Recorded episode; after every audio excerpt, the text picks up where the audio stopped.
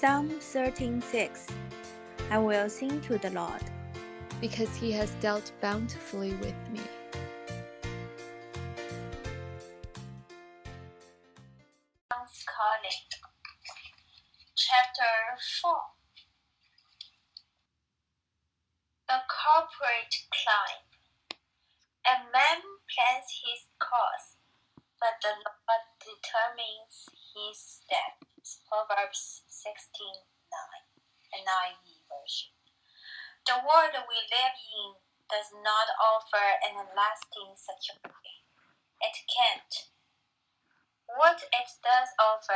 Trials, challenge, and a whole lot of opportunity. Our security can only be found in our obedience to God's calling on our lives. Our security can only be found in our obedience to God's call on our lives.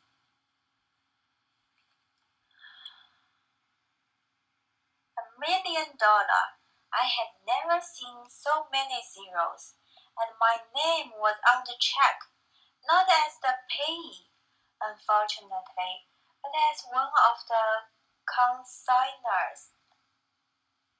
Consigners? Cosigners. Consigners.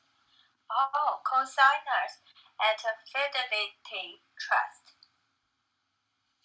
How to how to do it? How to read it? Fidelity. Yes, fidelity. Fidelity Trust. What is Fidelity Trust? Uh, fidelity means loyalty. Oh, where I worked. The check was for Gulf Oil Company. Most of our clients whom attend an account under a dummy corporation called the Trump Tramaco would eventually leaked out that the money would help fuel the oil company's billion dollar expansion program. One associate, who was much older and wiser than I, said, Venture, buy as much Gulf stock as you can get your hands on. Oil companies are hot. If you can ever land a job with one, take it. His dog advice went in one ear and out the other.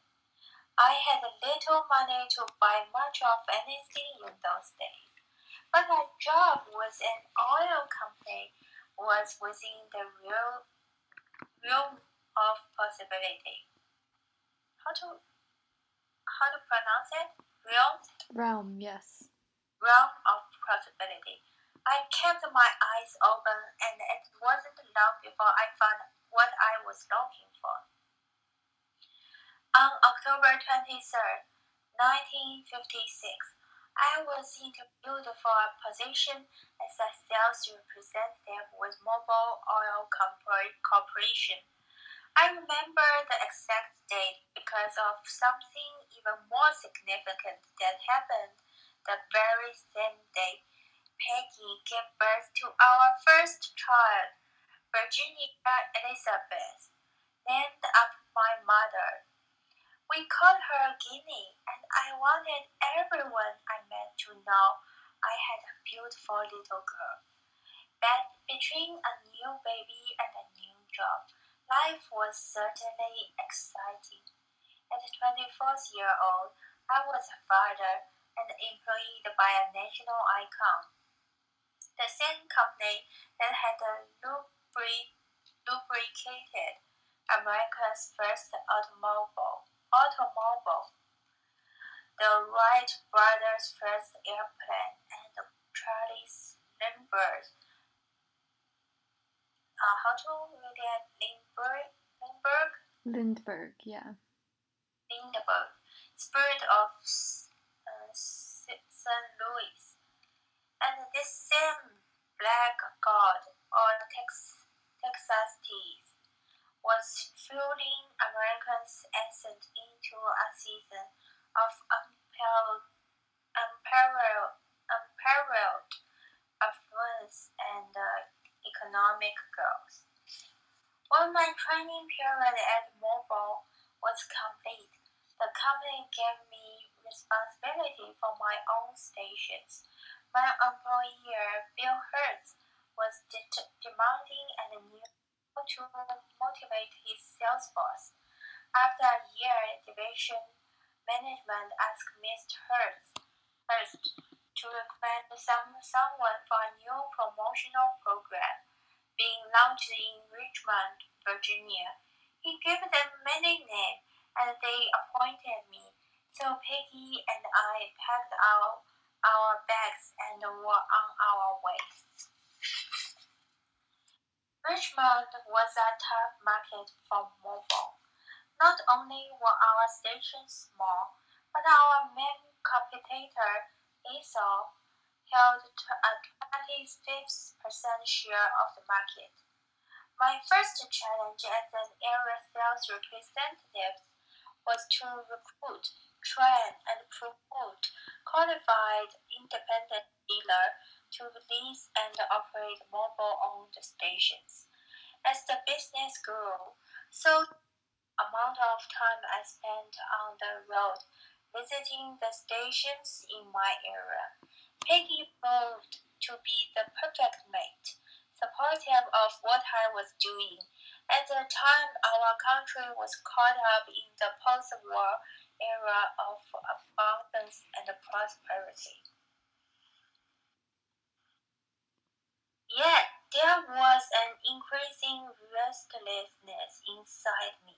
I remember the Billy Graham meeting in Korea, where I first heard the good news that God offered salvation to everyone through His Son, Jesus Christ. Ever since then, I freely shared about God with my friends, business associates, and people I came in contact with. I thought everyone should have at least one opportunity to know about the Lord and how to get to heaven. One Sunday morning, shortly after we moved to Richmond, Peggy and I attended a service at our church, Bon Air Baptist. The speaker was the candidate secretary for the Southern Baptist Mission Board and was in charge of recruiting missionaries. He had just turned a, returned from India and shared stage, staggering uh, statistic of how there were only a few missionaries for the multitude of uh, Hindu people. It bothered me that Hindu in India and other people around the world would live their entire lives and then die without ever meeting a Christian or hearing the gospel. I made an appointment to meet with him at the mission board's headquarters in Richmond, and I shared my testimony and heart with him. In essence, I was uh, exploring what it would take for Peggy and me to become missionaries. I was dismayed when he said that prospective missionaries needed three years of seminary training in order to qualify. I and I feel I left confused and without a clear sense of direction. People were living in far off lands without the gospel, and it wasn't very easy for a young Christian like me to get involved in reaching them. Our involvement at church continued. During the week, I taught a church Bible study at the home of our neighbor, Lucy Scott. One day, I shared with her that I want to be in church in a church that was more focused on reaching the lost. Miss Scott said that she had been feeling the same hunger and said she knew just the church Emmanuel Baptist, an independent congregation not far from our neighborhood. Peggy and I made plans to visit at an evening service. The pastor, Richard Sumi, wasn't there that night, but it didn't matter. I knew right away that this was the church for us. On one wall was an enormous, enormous world map with lines pin, pinpointing different countries where missionaries worked to spread the gospel, missionaries that this church supported. There were even prayer cards with names and photos of each missionary. I got the feeling that missions wasn't just a once a year event for this church, it was the entire focus of the church, 365 days a year. On September 9, 1958, God blessed us with a son, John, and we saw the Lord moving in his life from a very early age. The Lord gave us John 1 6 for him. There came a man who was sent from God. His name was Jesus, and NIV version. We shared this verse with our son often when he was a child and it was obvious that the good hand of God was upon him. Even at a very young age, he gravitated towards spiritual things. With every pa- passing week, the Bible was becoming more and more alive to me.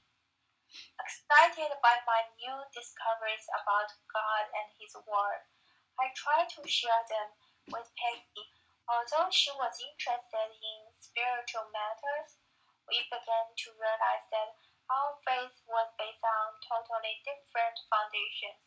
I had a personal relationship with Jesus Christ based on my decision year, years earlier to make him Savior and Lord of my life. Peggy knew about Jesus, but she didn't know him personally and had not trusted him for her salvation and was relying instead on her good works. In subtle ways, we were drifting from each other, and I was burdened that Peggy should come to know the Lord personally. One of my favorite radio programs was the Gospel Hour. Uh, how to, could you pronounce it to me? The Gospel Hour? The Gospel the Gospel Hour. Okay. The Gospel Hour with Oliver B. Greene, which I'd listen to each morning while driving to visit Mobil stations. Dr. Greene was a powerful evangelist with a distinctive voice who had a way of penetrating my spirit. he always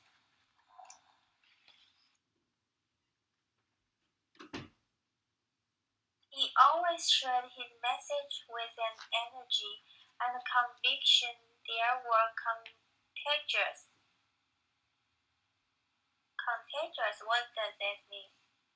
Contagious means um, it, it's like something that passes from one person to another. Oh, I kind of uh, get the idea. Okay. Yeah. Contagious 感染力。对 Yeah. When the Gospel Hour began broadcasting a series of messages on Bible prophecy, I was fascinated and urged Peggy to listen. She did, and as a result, the Holy Spirit brought great conviction on her heart that if Jesus were to return, she would be left behind. The thought was uh, so real to her that she would wake up in the middle of night and reach over to see if I was still there. Thinking the rap- rapture, what does that mean, rapture? the rapture is um, when in in revelations there's a passage where it says like i think 144000 pe- people will be raptured which means they will kind of be brought to heaven immediately kind of Oh, I Yeah. know. hmm And she missed it. Then I crisis hit Peggy contracted chicken pox while in the first times, trimester of pregnancy with our third child. That was the worst cause, worst case the doctor had ever seen, and he said there was a 50 chance that our baby would be seriously deformed. Peggy was dispirited and had no place to look up but up. Miserable in body and spirit, she began to seriously examine her relationship with God and faced the fact that her years of faithful service in the church would not save her. She was religious, but extremely lost. In brokenness, she cried out to the Lord and received his free gift of eternal life based solely, solely on his death on the cross, not on any good works she could perform. Now we were united not only in marriage, but also in Christ, each for the other and both for the Lord. He would be the architect of our future and of our family. When Peggy gave birth to the, a perfectly healthy little girl on September 9, 1960, thrilled. Aaron, Arlene, Arlene was perfectly formed, with no effects from Peggy's chicken pox. What does that mean, chicken pox? chickenpox is a is a kind of disease that usually children get them. Um, I've had chickenpox. It's like you get these um, dots that form on your skin that are itchy. Oh, Yeah. okay. He was a miracle baby and an answer to our prayers. And we knew from the start that God had protected her for a very special reason. Our involvement at Emmanuel Baptist Church increased steadily in the years that followed. Pastor Richard Sumi was a true shepherd who fed us from God's word each Sunday and challenged our heart for world missions. As our interest continued to grow in the Great Commission, God's command in Matthew 28 19 to take the gospel to the entire world, so did our need to become more involved personally. The Lord reminded me of Don Gregory, one of my Marine instructors from Camp Lejeune. What is it called? Lejeune? Camp Lejeune. The reality of Don's faith, evidenced by his discipline, walk with God, and his bold witness, had made a lasting impression on me. I had no idea where Don lived, so I wrote to a Christian organization that he once was affiliated with the navigators to see if they knew where he was. They sent me an address in Jacksonville, North Carolina, and I wasted no time in calling him. Don's desire to serve the Lord was as strong as ever. He had graduated from Columbia Bible College, married and started a family. Don and his wife John were now missionaries with the Evangelical Alliance Mission, planning to go to an Irish tribe in Dutch, New Guinea, north of Australia. Uh, could you, um, do you think we should finish like how much we should read today? We could stop there. This is a pretty long chapter. I, I same way. It's pretty like corporate climb. Mhm. Like it's not a one or two days thing. It's it's a corporate climb.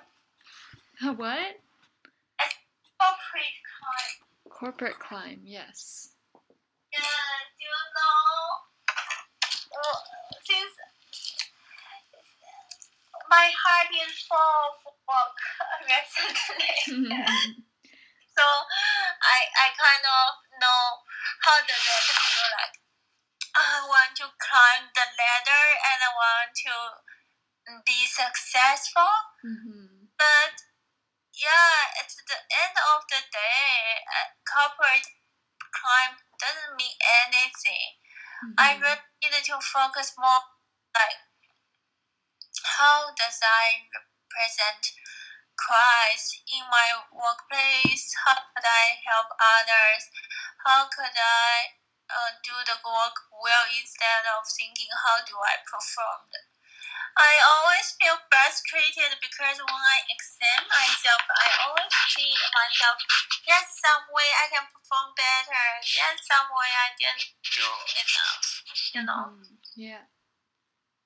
How do you think today's chapter? Um, I guess like I was kind of struck by Peggy's journey to salvation, like how she had a very works based faith that was like, uh, or works based belief. So every her she felt like she was earning her salvation through her um, good works, through her religious service. Um, whereas, and then like when her when she got sick while she was pregnant, like that kind of brought her to the end of herself and um, made her realize that she needed to have true salvation, which is based only in Christ and not on our works. Yeah. Mhm. Not, not because who we are or we do something good or something bad. Mhm. You know, um, yeah, a lot of times I try to examine, and every time I examine, my, I would say, um, yeah, there's a lot of area uh, I needed to be purified by God. Mhm. And I satisfaction is also so it's a process in our whole life Yes. and uh, yeah and uh, yeah yeah I just feel like it's a kind of funny because years ago I thought I was perfect I, I tell you the truth. I, I thought I was perfect years ago. I don't see anything I needed to improve because I think I'm perfect. Mhm. And now, like, yeah, God reveals to me about my sinfulness. Mm. Okay. Yeah. That's definitely a, a journey to knowing our true, like, the extent of our sinfulness and what's truly in our hearts. That's like the sanctification process. Because, Uh-huh. yeah, the more we know ourselves, the closer we are to kind of getting better and um, becoming more perfect in Christ. Um, yeah, there's always the room to improve. hmm Yeah. But you know, I feel I'm perfect, I feel so happy. yeah. Ah, I thought I was perfect, I was so happy. I enjoy to be perfect in my worldview, and then God reveals, oh, I have these areas I need to improve. hmm Um, Yeah. and also like I, I would say because I started to realize anything happen in my life, I I should I should not blame the circumstance or blame others. Mm-hmm. Instead, I could think what I can do to respond to it. Mm-hmm. Uh, what I can do to, um, yeah, to to turn around to make things different. Yes. So I realized that, yeah, I feel like I under- start to understand my sinfulness. Mm. Mm-hmm. Okay. Okay, Jing, do you have anything else to discuss? I can't think of anything else. Okay, great. So I think it ends today's discussion. Yes.